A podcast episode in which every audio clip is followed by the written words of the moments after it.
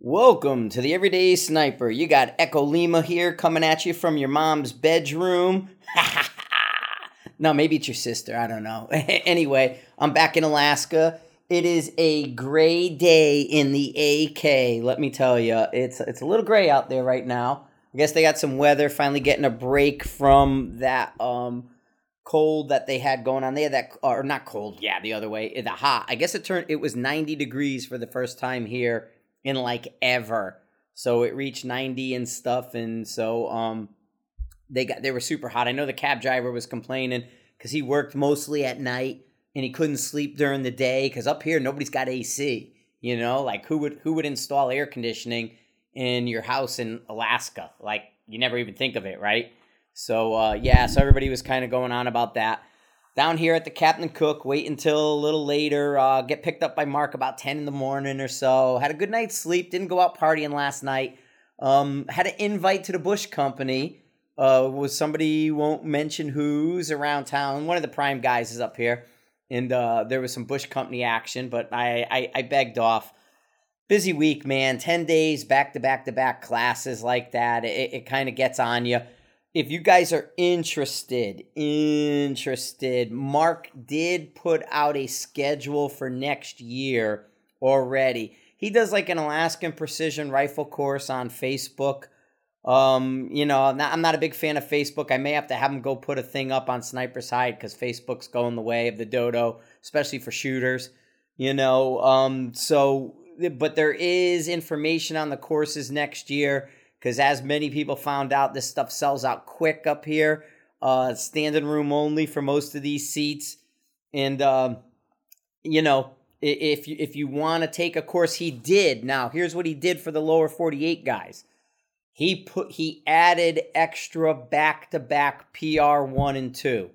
Okay, so if you come up here, you're not necessarily, like, stuck with a two-day class or something. You could do the four-day class. And it's more like, I think the way he framed it, I didn't read it great. I, I got so much going on. I don't even go like reading this stuff like constantly every second. But um, what he did is he made it so like guys in the lower forty-eight who want to come up, and we're seeing more and more people fly up. I mean, this is a destination trip. You know, you come up, see Alaska if you've never seen it. You got glacier stuff, the tours, Denali's up the road, Talkeetna. But then you could do four days of precision rifle class with Mark and Frank and do the Mark and Frank show. And um, that way there, you know, it's a little bit worth your time to come up and take that trip. So uh, definitely go on there. I'll try to link it over in the Everyday Sniper podcast with um in the, in the uh, Sniper's Hide Forum section. But want to thank everybody for the article, or not the articles, the interviews. Adam's interview went off awesome. I'm getting really great feedback. Guys like that other perspective from names they hadn't heard, from just kind of looking at how someone who's doing really well on the competition circuit looks at their training, their equipment, and how people should be addressing this. So I got some really good feedback on um, Adam's uh, one. And then like always, you know, Phil and stuff. So we had some good interviews while I was home. It's actually a little easier to have somebody call in and do an interview with these trips being so back to back. I mean, only being home a couple days and stuff, rather than trying to come up or run around and, and fit my schedule. Uh, talk to Mike a little bit, text P M. They got the, they got the Mile High shooting match this weekend um, up in Craig, Colorado. So uh, Adam and Mike are up there going to be shooting it. And they said they were going to get together and do a podcast this week. So hopefully you guys will be hearing from Adam and uh, Mike while I'm up here doing this stuff. And as usual, we're going to talk to Mark. Uh, yeah, Mark. We're going to talk to Mark. I almost said Carl. I'm um, going to talk to Mark about uh, coming down to uh, the Tennessee for the October, November, whenever we get the date nailed down. I gave them three dates. We're looking to see which one fits their schedule. So there's probably going to be a three-day class, Tennessee, fall, end of the season. We'll end it up there, seeing how it's a nice little gig and stuff. And so uh, we'll, we'll be out there doing that thing for everybody. But I wanted to get to some of the comments and everything. I'm going to go down the list. I'm going to start at the top. Usually I start at the bottom and work my way up, like try to find where I was when I left off. I, I don't necessarily know. But I'm going to go through the comments and just read down them. Uh, first one's from Steve. He's like, hey, Frank, did you see Trump talking about U F Os on the news? I did. Um, watch all the U F O stuff. Today's Friday, Ancient Alien Day. So, uh, you know, picking up on the Ancient Alien vibe. This is Brookings Institute stuff, guys. This is where they said they had to trickle them out. They had to get to a point where they felt we can handle the idea that we're not alone. And so they gave a briefing to not only Trump, but to Congress and to people about these um, U F O encounters the military's had. Uh, they have this show, Identified or Unidentified. I think it's called Unidentified with that Alonzo guy. I, like I said, I'm a little conflicted with him. I, I, you know, I get it. He's pulling in some good names and he's doing some decent stuff. But that shows, it, it, it's honestly, it's like a repeat of the same three videos over and over again. Not that Ancient Aliens is, is necessarily unique in, in their shows. I mean, these shows are so good at repeating the same thing over and over again and pulling you in closer. You know, it's like Oak Island. It's like, we're digging, come take a look. Uh, not quite there yet. We're digging, come take a look. Uh, not quite there yet. We're digging. Oh, we found a pebble. We found a bone. Come take a look. That's like the alien stuff. So that's kind of cool. Um, but everybody, I guess there was a, a thing online too on Facebook. People were like, I'm going to storm Area fifty-one. Well, they moved most of that stuff from Area fifty-one. They got Area fifty-two now over at Duggar's and stuff in Utah. Stuff's been moved. You know, you got Dulce underground. There's bases all over. If you went to Area fifty-one, now Bob Lazar, Bob Lazar said there was like nine craft at Area fifty-one was he was there. But remember, that was the eighties, man. So they probably moved them by now. They had all kinds of drama with the burn pits out there and everything going on. But people are like, you know, they can't get us all. We'll storm the gates. Dude, freaking D O E is going to roll up with freaking trucks and miniguns and, you know, mow everybody down. It's like, nah, you ain't getting through that base. You ain't storming the gates of a base. They got guns. You ain't got no guns. Guns, guns. He's got some guns. Nah, man, you ain't getting in that gate. In, in that gate. But anyway, yeah, the alien stuff's going out of control. They're really, you know, good marketing campaign. What can I say? Uh, Marty Monster here. Absolutely superb episode. Thank you, Frank, and thank you, Adam. Really great to get a different shooter's perspective, especially someone that shoots oh, uh, oh, so well. I think he's supposed to say so well. Performs at the top of his game and is still so humble and normal. You almost tend to forget there's superstars within the game. I still and still human beings. Um, thanks, Adam. Thanks, Frank. Can't wait for the next one. Okay, Oldsmobiler. Uh, Frank, we need some Sniper's Hide decals. I got stickers. I don't. I give them away in class. All right. I get swag. We got Everyday Sniper stickers. We got Sniper's Hide stickers. Um, I went to order patches and the patches fell through, and I just haven't been around to kind of redo it. I tried getting a hold of Combat Swag, and they never answered. Uh, when I went to go order some uh, Everyday Sniper patches and stuff. And I need to get new Sniper's Hide patches. I need to kind of do a new, you know, branding, swag, giveaway. I actually found a bunch of hats at the house and brought them up to give away in the class. Normally, if you need that stuff, you got to come to class to get it because we put them all out in class. Um, can't wait uh, to get a video of Adam drop testing his rifle with the Z-Comp attached. Yeah. Dude, rifle, uh, Adam beat the snot out of his scopes, huh? Man, I was like listening. I mean, I used to, I did, there's a video, old, old video of me. I I don't remember which one it was. I think I was checking a Heinsolt or something, but there's an old scope test rifles homely video. I'm down at the, under the, uh, under the decking there in front of the bunkhouse on the picnic table. And I'm pulling a scope off my rifle and it's a Schmidt and Bender. And in the video, you'll see me just un- undo the rings, take it off, and then have the scope and go, boop, toss it off out of frame and everything, and you could just hear it thump, thump, thump. So, you know, yeah, you get some videos, but man, Adam, Adam Delt totally checked it. Uh, Morgan Sniper, ninety-four, Doc Maurer is a friend of mine. He's an excellent guy. Yes, Doc Maurer rocks. And two R's in Maurer there, my friend, two R's. Uh, they'll tell you. But uh, yeah, I'm I'm psyched. I've known Doc Maurer for a while, and and um, he is at the top of his game on a lot of levels.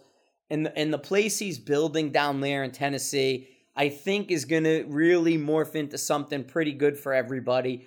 Uh, you know, he he he he's been to a lot of places that do it right. And while he's not a focused precision rifle guy, he's an every system guy. Handgun, carbine, precision rifle, man. He's a three-gun guy. You know what I'm saying? So uh, definitely a shout-out to Doc Maurer, uh, Todd Adam, uh, yeah, Todd Brett, and all those guys. Uh, Doc Pupro. Frank just ordered some um, Verzalica Merino. I got that down, guys. I'm on it, man. I'm speaking Finnish now. Look at me go. I'm just like, I'm I'm, I'm a native. You know, uh, merino wool socks, super excited. I have used merino wool socks on deployment and has saved my feet. Ordered up some of these to try overseas, and based on your review, think I'll be happy with my purchase. Totally. I got my uh, Sharma hoodie here and that kind of stuff, so I'm wearing it up in Alaska, especially when you're looking right now and it's gray and kind of weathery. I'm going to be loving my wool, man. Some merino wool. I'm all about it. September, I'm going to be bringing up that wool, like, Uh, shell jacket, you know, because that thing's badass. It's just a little heavier, and and it's cheaper, man. You know, and with with the ten dollar flat rate from the the Verzalica guys to the U S, um, it's it's gonna be it, it, it's a no brainer, man. I, like I said, I'm digging the merino wool. I always carried the merino wool with Triple Law. I have the Praetorian hoodie, which is merino. You guys see pictures of me in the special service sweater, the really thick black one that I wear. You'll see videos and pictures of me. That's Triple Odd as well. But I'm a wool fan, man. I do like soft shell stuff, you know, but I'm old school, like the wool. I like the way it fits. I like the way it feels. I like the whole thing about it. So, yeah, man, I think uh, Doc Pupro, you're really going to love it, and I think those guys are doing a good job. Uh, I don't even know. What is this, Mayug? Uh, the two twenty-four bolt-action rifle, is it chambered Sammy, or did they high-chamber it for a longer throw? I think it's just Sammy. I'd have to ask Fritz, but we never spec'd anything. I didn't give him a round or tell him what I'm shooting, so I'm ninety-nine percent sure they're just using a straight-up Sammy reamer. And like I said, I felt the difference in the Federal versus the Hornaday in just closing the bolt on a round. You know what I mean? I'm like closing the bolt, but... I, I mean, so far, I, I'm gonna when I get home from this trip, man, I'm home. I got I got a Mile High class the, the week I get home, and then from there, I don't have really a whole lot. We got the gathering, the Army Sniper Association and the Marine Corps Scout Sniper Association are coming to the range, and they're doing their gathering, basically a hog call up. So other than that, I'm gonna be home doing all this stuff. I will get more details on what Fritz, Fritz did at Mile High. If you watch the Brian Whelan video, there was a Facebook, a real short video with Fritz and Brian Whelan that I did. And in that video, I'm pretty sure that, um, what do you call it? I'm, I'm Fritz. I'm, I'm, I'm spacing here. More coffee. It's early in the morning.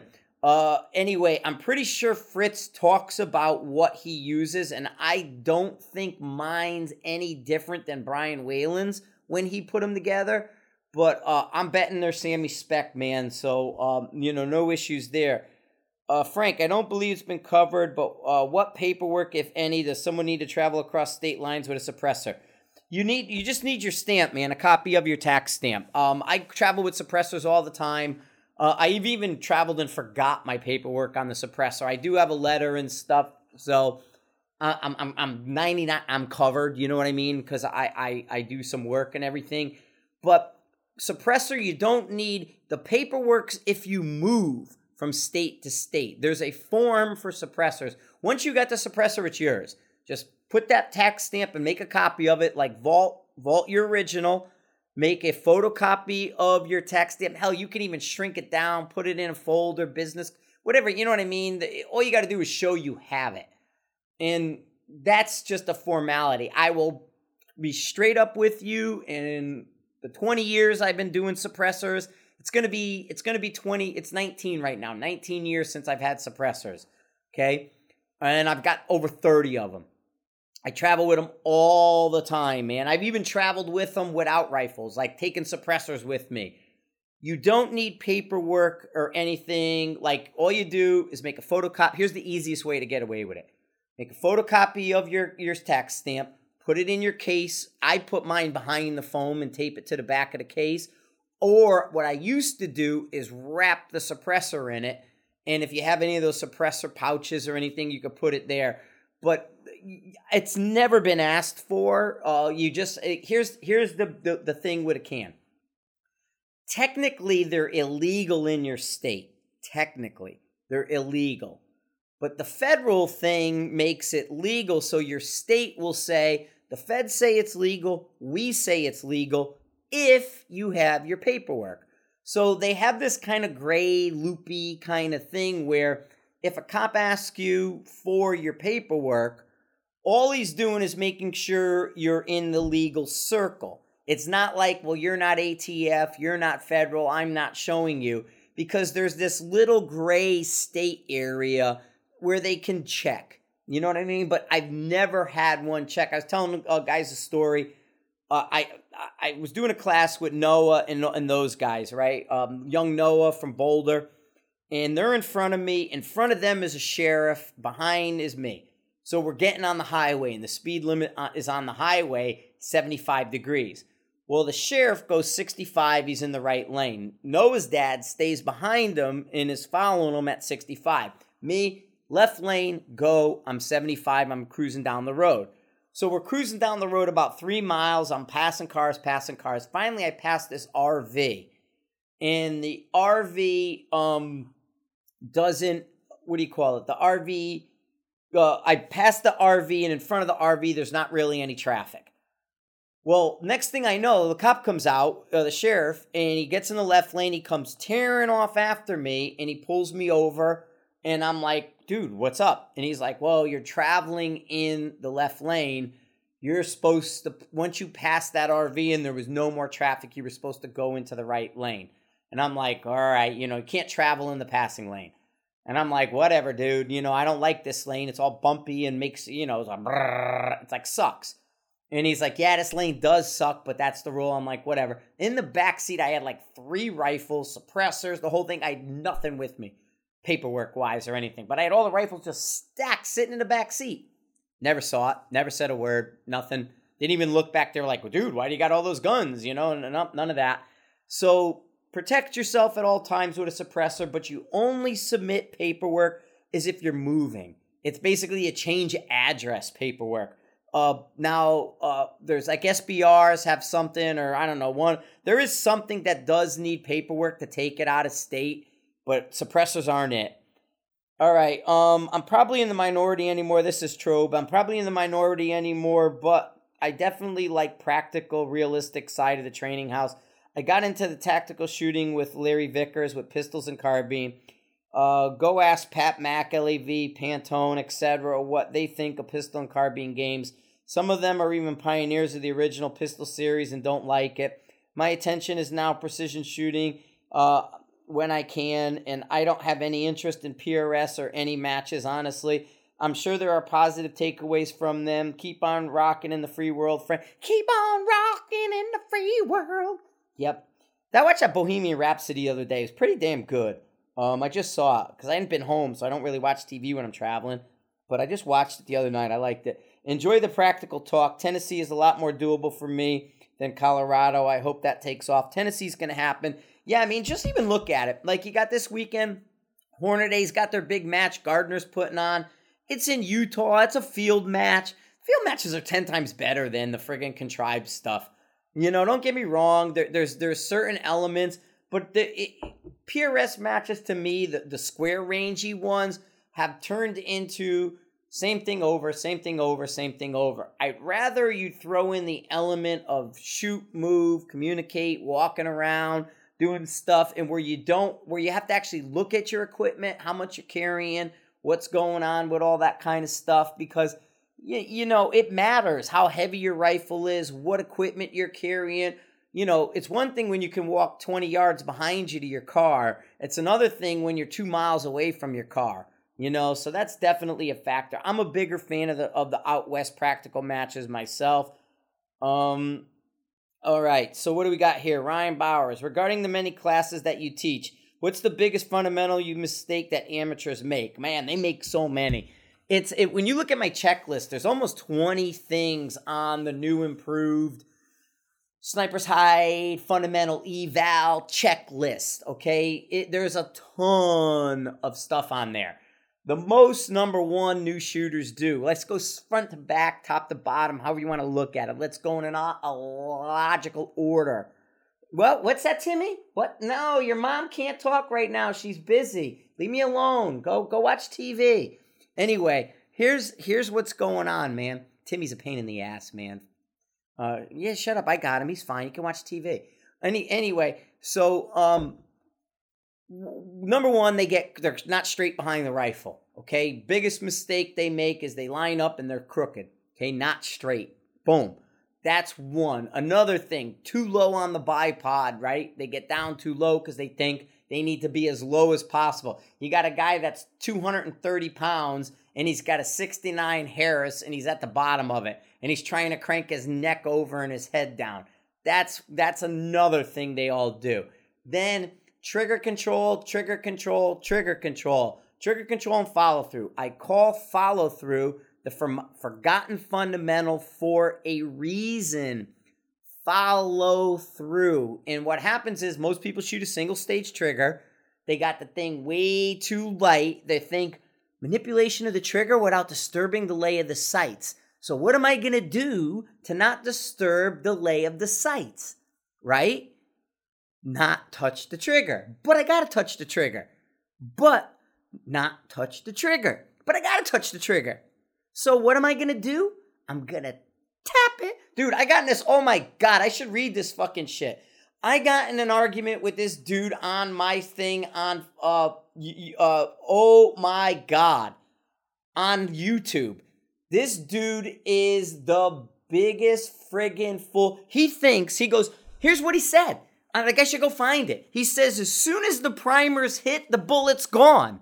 I'm like, no, it's not. There's time. And he's like, nope, the bullet's gone. Newton, you don't know nothing. I'm a civilian expert. This dude is the biggest. I'm going to actually go read this shit because this is the kind of crap I got to deal with.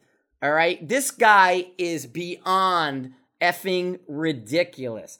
These are, and, and don't get me wrong, man. I, I feed off this crap. Like, guys are like, oh, Frank, don't get down. It's like, nah, man, I'm not down.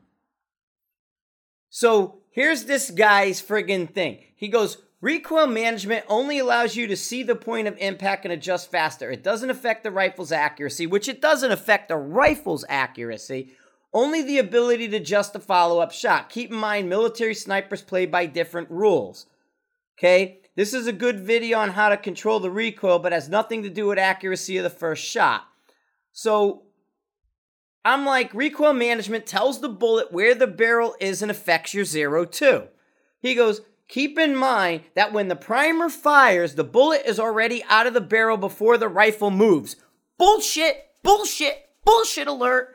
Okay, there's time, dude. You got locked time. How could you make someone a better shooter if immediately the thing is out of the barrel? It's not. It takes time, okay? Um... Before anything can be done physically with a firearm. Also, your brain doesn't register the fact that the rifle fired until the bullet has already left. Lie, lie, lie, lie. Fake news. Friggin', where's Trump, man? Give me some fake news stuff. I'm on a roll today, guys. I'm on it today. Let me tell you, I had good sleep last night. Didn't drink all day yesterday. Didn't drink today. Having my coffee. I'm wound up, man. I'm ready to go. I hate these people. That's why it's critical to become comfortable with the position of both the shooter and the rifle and its trigger. It's like, dude, the bullet is not out of the barrel instantly.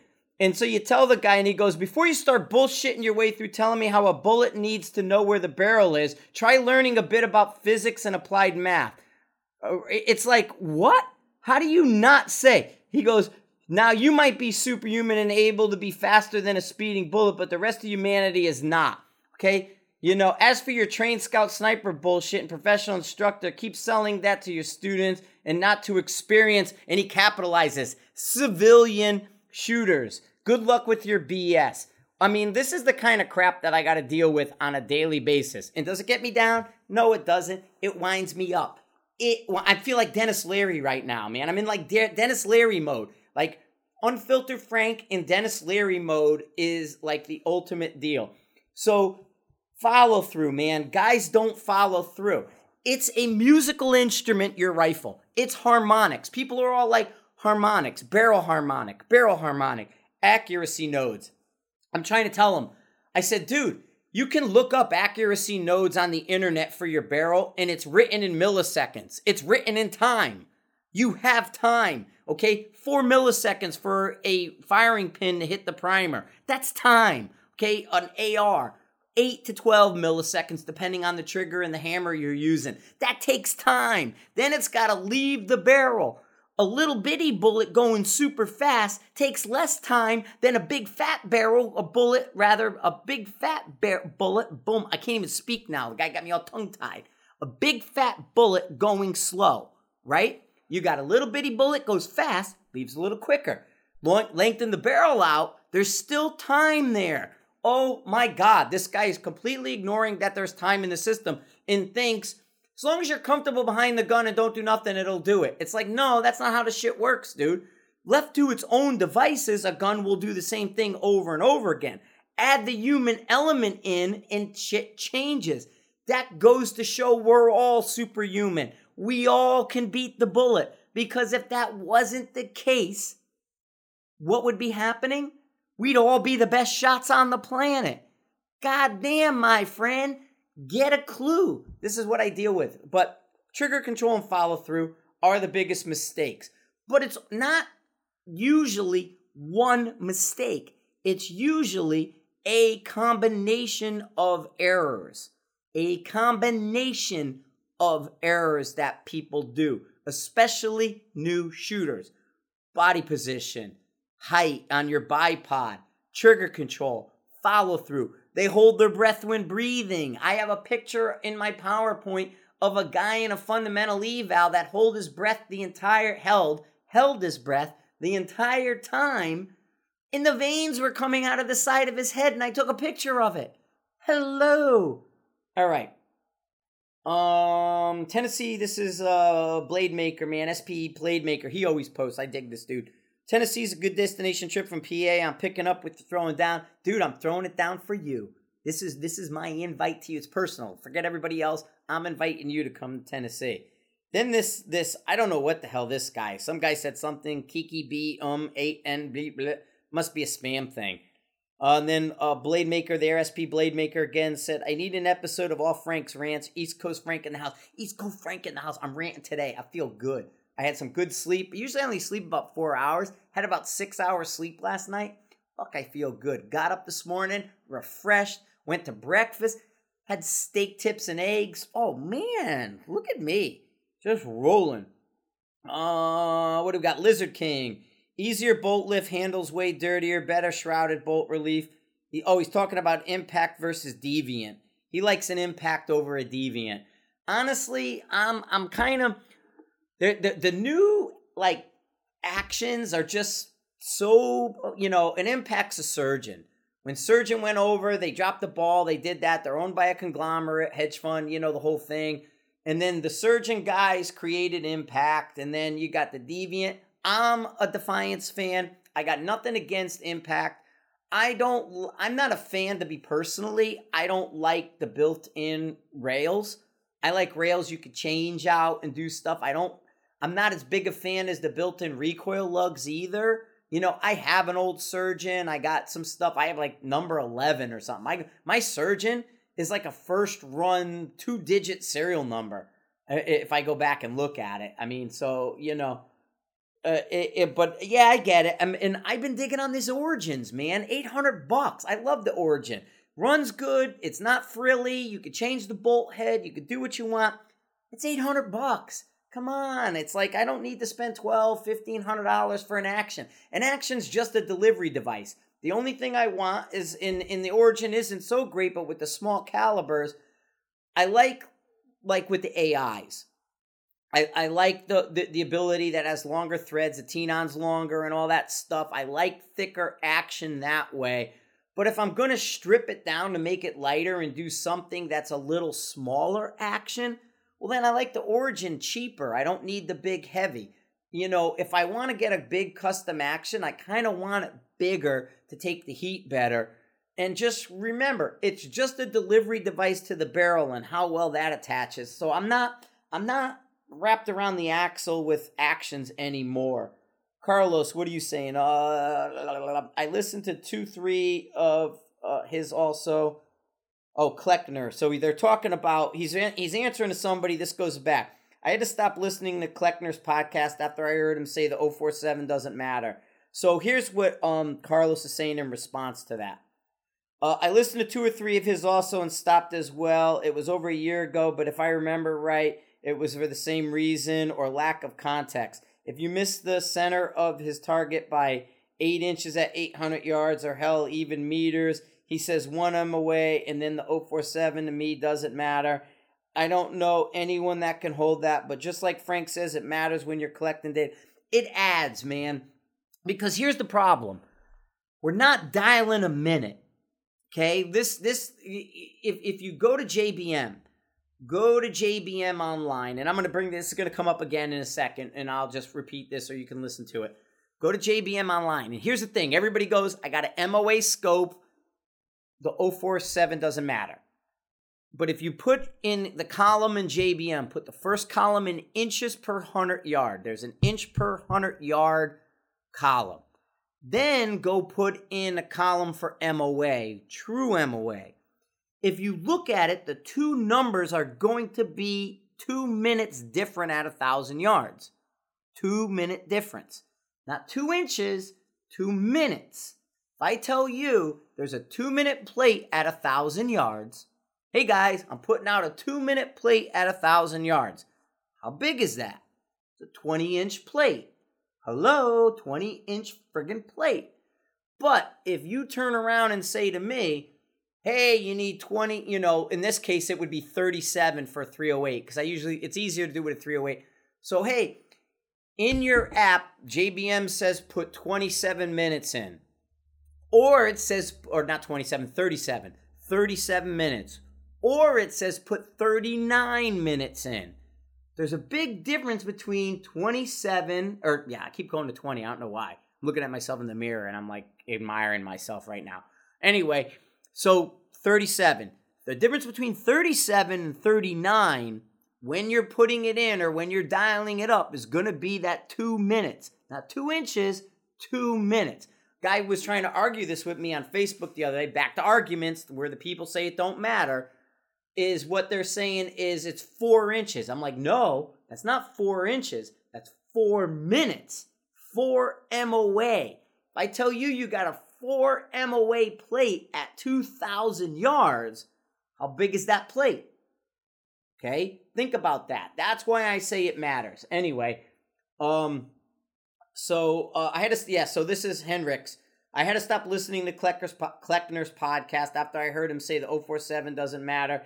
You could just shoot the target and measure how far your miss was off and correct your shot from there. Yeah, if you're trying to, like, if you don't know any better, and Mark's actually doing a tri-dope thing for guys. He's he. We took this weaponized math thing with what is a percentage of this and what is a percentage of that. Well, Mark did it all out with multiple, like, he did like three oh eight, six five Creed, and so we'll be talking about his weaponized math. For new guys who don't know but want to get to the next level without data, this will help you out and how to figure it out. But um, thanks, Franks, for helping people sort through the bullshit and become better shooters. Okay, um, here's the thing. If, especially new shooter, okay, if you're telling somebody, dial this in and shoot and just correct the miss.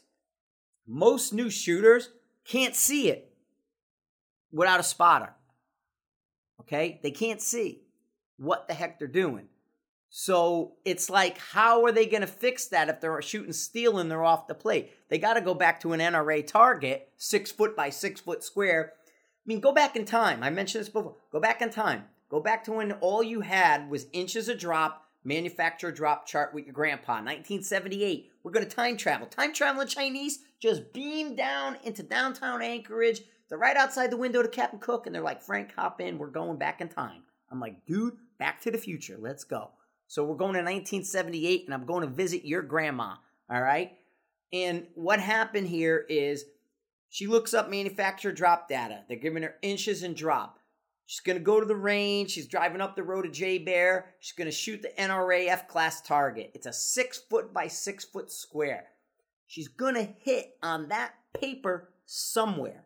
She don't care where. She knows she's going to hit the paper. All she wants to do is hit the paper. And now this is where N R A targets come in because they're in M O A, right? So you hit the paper and you're in a seven ring. Boom, I hit the seven ring. I, I got to get it to the X ring. They measure up to the X ring. They make the adjustment. Then they throw the manufacturer data away.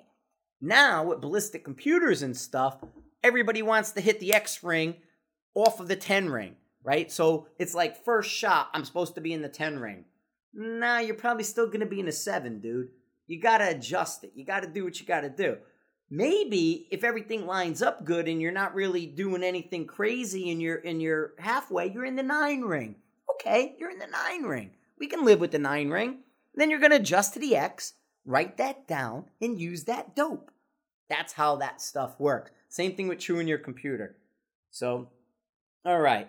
So the next one, um, I really think if, oh, here we go. This was uh, Joel responding to our comments and people were saying, I really think if stage time increased, safety would follow. I have to agree with that. The more movement in a stage, the more, uh, the more mental, uh, uh, oh, the more movement in a stage, the more mentally taxing. The more time should be allowed. I also go as far as to say, I think stages should be designed to teach and test a specific field skill.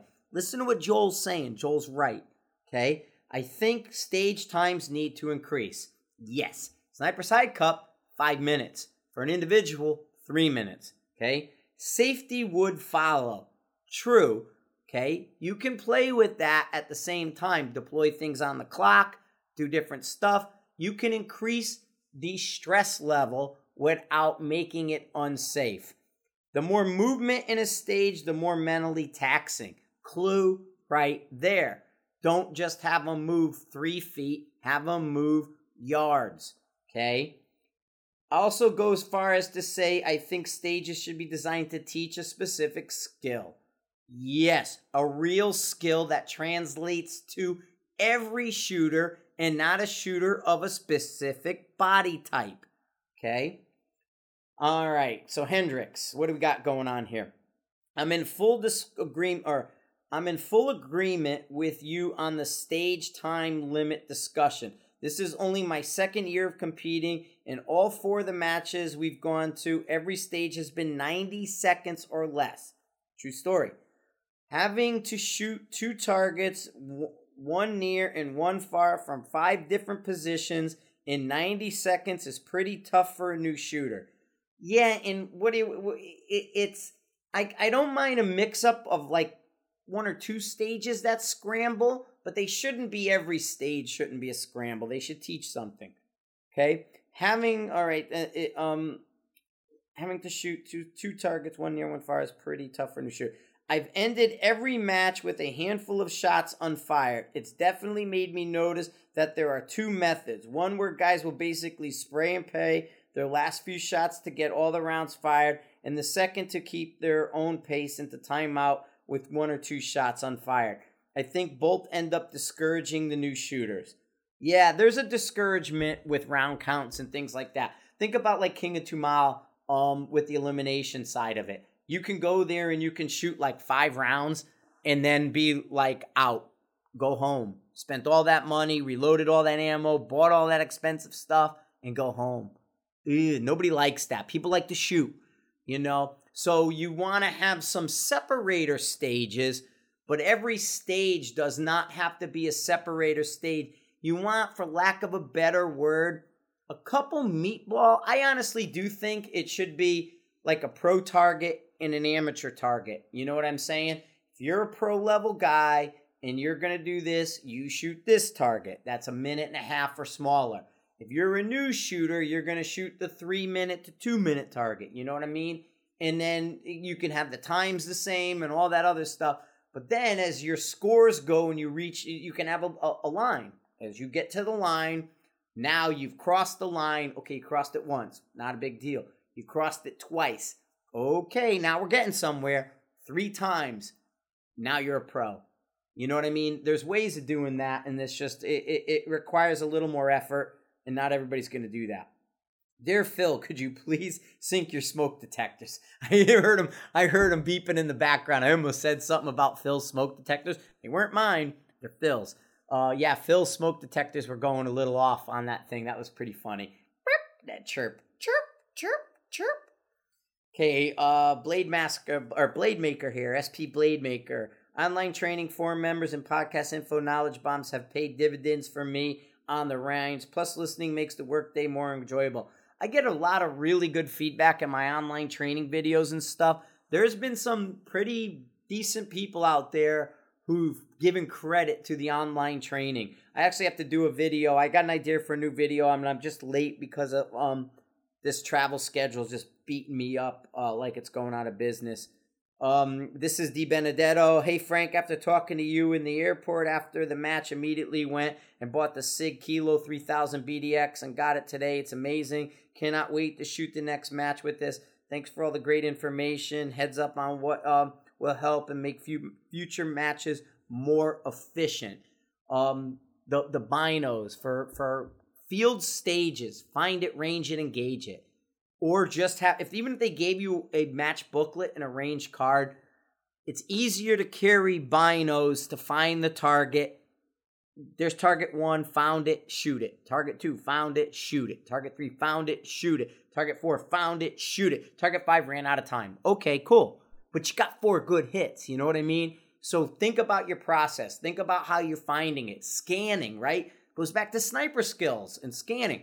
You do hasty scans and you do deliberate scans and you're using your binos. And then when you need to bear down on something, you default to the spotter. We're speaking of spotters. Been using that Nikon with the reticle. I really, really like it. It's sixteen ninety-nine for the eighty-two E, I believe it's called. It is the Nikon spotter with reticle. It's a fixed thirty. thirty, that's like, that's the max end where you want to go with that. I... I spot a lot on twenty. I'd spot on fifteen if if most of my went that that low. But at the same time, um, the Nikon is a nice spotter for the money, okay? When you're not looking to spend over two thousand dollars plus for a spotter with a reticle, I dig the reticle they have in it. It's like a rifle scope reticle. It's not some contrived, something you'll never use. So the spotter for the... um. The, the the Nikon is really good. Um, I've been behind on the podcast. This is uh P B E S N oh four. Uh, sand. This is Pebble Sand or something. I don't know what your whole thing is. I've been behind the podcast for a while now due to situation at work. I've been able to absolutely burn it down lately, like forty-five episodes in a week. I was especially interested in the pro side, amateur side of the steel plate. When you and Phil talked about it, I had never heard it referred to that way. I think it's going to make a huge difference in my win calling. It's definitely keeping in mind my next shooting. Yeah, man. Whatever the direction the wind's coming from, and I just default to left because it comes from the left on my range all the time. Wind's coming from the left. You want to be bringing that left to center, okay? Make your win call just left to center. One-tenth left to center. That's your win call. Okay, that's where you want to. Don't correct to the edges like a lot of people do. Correct to the center of the plate. Cool. Uh, big fan of the podcast. Could you talk a little more about the Colorado Tripod Company? Yeah, I'm not gonna. Um, that's don't jump the gun on that. I got guys posting and stuff. The the Colorado Tripod guys are just trying to get their feet under them right now to the shooting community. I had seen it pop up in my feed. I had bought a head for my GoPros.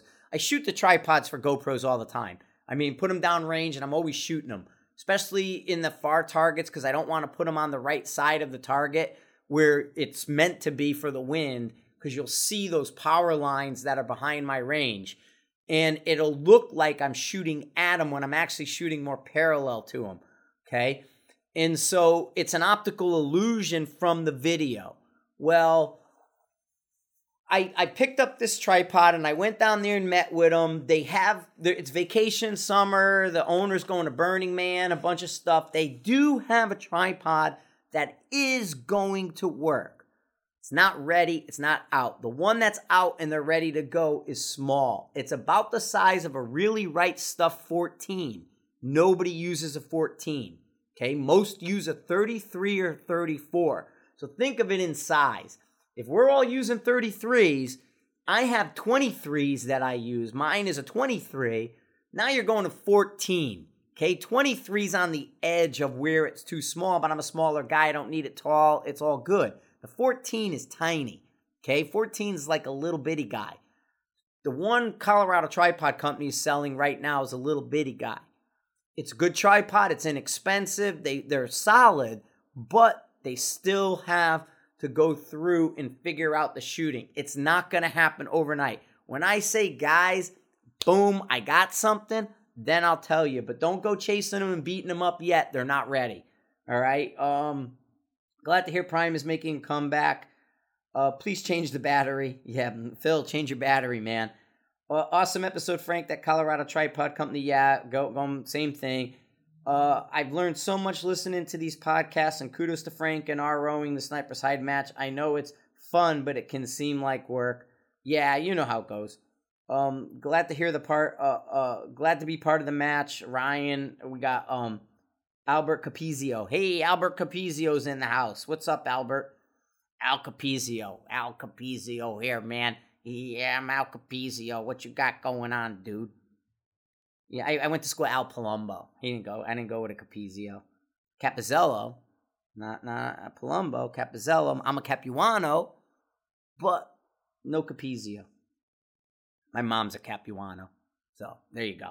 Anyway, uh, love the podcast. Just contributing to help the comments. Thanks, Andrew. Uh, always good to hear Phil's input. Yeah, Phil's a rock star. Phil, Phil, Phil Phil's gonna, Phil's gonna eclipse me if he hasn't already. Uh, hey, Frank, are you planning on reviewing the Vortex range? I hadn't planned on reviewing any of the Vortex. I haven't talked to them in a while. They got new stuff coming out. I saw a post, uh, something. Um, K T R X F S. Hey, Frank, like your stuff. Thanks for making road trips to the range go faster. What are your thoughts on Remag Nuts? I got no drama with them. I'm using one on my, that eighteen-inch six point five Creed I shoot, and the K D X is a Remag with a nut. I put two K rounds through my six forty-seven this year, and now I'm starting to see barrels as just another expendable. Barrels are tires. Barrels are tires. Um, expendable item. I'm shooting a surgeon in an M P A chassis. I know the nuts limit the contour choices, but there are any other cons? Um, nah, unless not unless you're gonna go and, and do is like you, you know like that your contour. If not, if you're not gonna go super thick. Um, I like the idea of being able to change barrels out and um, not incur the gunsmith fees. Yeah, you could just order up a couple and have them ready. Order up two or three barrels with the Remag nut. But um, guys like them. I don't see a downside to them on, on certain actions, so no drama. Like I said, I'm using them. I see guys do them on big horns, on all this stuff. So, um, you know, cool. Uh, Frank, thanks for doing the podcast. I shoot the N R L Dog Valley. This is another one. Zill dip. Zill dip. Uh, in the safety brief, they said anyone caught sweeping another shooter is an N D for the match. Yeah, that would, I could see that. That's a good way of putting it. If you swept a shooter, it's an N D. You know, not a bad thing, man. Think of a laser coming out that barrel. Safety's still a key aspect. For some reason, this podcast is really quiet. That must be an old one. Yeah, I'm not going to worry about you, dude. Super bummed I couldn't make it to the Cup this year. Grew up in Colville, and it's always fun to shoot the match. Unfortunately, I couldn't get the days off. Um... Thanks for the merino wool info, the material, some of my favorite outdoor to wear. I'll check them out. I like hearing your thoughts on the weather meter and ballistic app. We're working. I'm, I'm talking with Joe. Joe was trying to get a hold of me, Baker from Ballistic Arc. I just ha- I brought it with me again. I just haven't had the chance to sit down with him. I got to go with Joe, and we got to talk about it, and then um, we'll go from there. But we'll have a lot more on Ballistic Arc. I really think with those weather flows and those meters the way they are, you get like um get like a, a arrow, you know what I mean, like a graphite rod for a bow and arrow, um a shaft. Get a shaft, uh, all right. Put it in your pack. Almost you can almost use what some of the packs we use have the uh, uh camelback hole, right, for the tube to come out. Put the rod in there. Mount the weather flow Now you got a weather station over your head getting stuff, and you can put it into the wind, you can get it, you can set your pack up and let it hold your thing without having to do the tripods and the other stuff. I think there's merit to the weather flow, man. As a sorry, as a standalone, you know, but um anyway, uh it is what it is. So that must be the last of the comments. I'm I'm cruising around. I'm already past about fifty minutes. We've been having fun. We're just having fun. This one's flying. Flying, man. This episode is good. I got to meet Mark in an hour. He's going to come down. I'm going to get this uploaded. Thank you guys for listening. Thanks for being part of the Everyday Sniper podcast. Thanks for all the comments and everything. I mean, the numbers are through the roof. We're well over half million downloads, over th- uh, three thousand listeners. You know, get, turn your friends onto it, man. Get onto that thing. I, I, you know, we just have a fun time talking to you guys. It, when I can, I will, and we'll get it. I'm up here for ten days. I'm going to get Mark on here, you know, see what we could do. And, and trying not to repeat myself with the same story you already heard. Yeah, we already talked about this. Yeah, we already did that. Yeah, I'm going to always repeat. There's only so many things we could talk about. But at the same time, you know, I'm trying to mix it up, make it a little fun for everybody. Entertaining you, entertaining me, entertaining each other. And boom. There we go. But be safe, right? Treat all weapons as if they're loaded. It's a firearm. It's loaded. Never point the muzzle at anything you're not willing to destroy. And I throw in and add, this is the Jacob thing. Take complete responsibility for that action. That includes your foot, dudes. Don't put your muzzle on your foot. Okay? Stop it. I know you're doing it. Knock it off. Okay? Be sure your target and your backstop, you own the bullet till it comes to a complete rest. Know what you're shooting at. Know what's beyond it, dude. Make sure you're catching all those rounds. Then, finger straighten out of the trigger guard until your sights are on target. Don't suitcase carry them. Dude, we got to get back into slinging these up or something, man. There's got to be something with... I know we've gotten away from slings on such a big level because the bags and the tripods do everything, but people got to start slinging the rifles or learning how to carry them. I, and, and I'm going to... Dude, I hope I don't know if you guys are listening... You Italian guys out there carrying it with your Victrix, man, and holding that thing like an upside-down suitcase, please stop. I know you got a handle underneath it. That doesn't mean you carry the thing upside down like a suitcase on the Victrix, okay? I dig it. It's a cool rifle. Nothing, right? The handle's a little big. I take it off, personally, but I know you guys like it. But goddamn, dude, I saw you freaking had it like a suitcase backwards pointing at a team behind you, and it's like it's still the muzzle. It's still backwards. I don't know the condition of your gun. You know what I mean?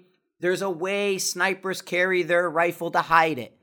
There's a way snipers carry their rifle to hide it alongside their body. That doesn't point the muzzle at anyone. You can't see it if you're far away because nothing sticks out. There's a way snipers carry their rifles. Don't do it like a suitcase. That's not how we carry our rifles, dude. Trust me. All right. Thanks for listening. Thanks for being part of it. I'm out here. I got to deal with Timmy's mom. Gonna smack her. All right, man. Talk to you guys later.